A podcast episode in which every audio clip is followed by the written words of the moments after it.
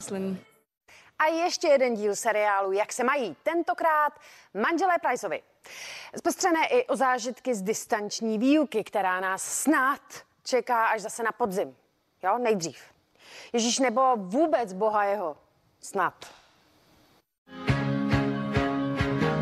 Manželé Prajzovi byli v poslední době velmi vytížení prací a tak se pro ně distanční výuka synů Šimona a Matouše stala tak trochu dobrodružstvím. My to v podstatě tak jako nezvládáme, ale uh, snažíme se s tím nějak vyrovnat všichni čtyři, protože uh, kluci jsou kluci, ten jeden, co může, tak vošulí a ten druhý je vlastně uh, náročnější v tom, že se nesoustředí.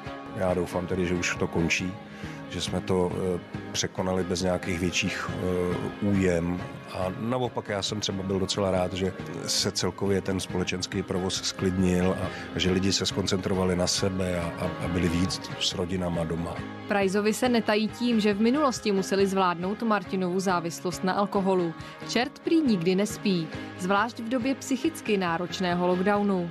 Já jako eh, to neřeším, eh, možná když to řeknu naprosto laicky, tak eh, jsem třeba rád, že jako nevidím plný narvaný zahrádky lidí a že mi to nemusí být líto, jo?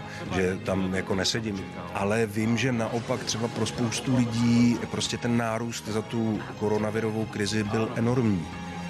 A dokonce i na mě se obrátila, nebo na nás obrátila spousta lidí, který tu pomoc prostě potřebovali vyhledat a protože vědí, že jsem tím prošel, tak eh, mě prosili o radu. Spoustu lidí, i třeba um, nikoli věk eh, kamarádů z branže, ale lidí úplně obyčejných.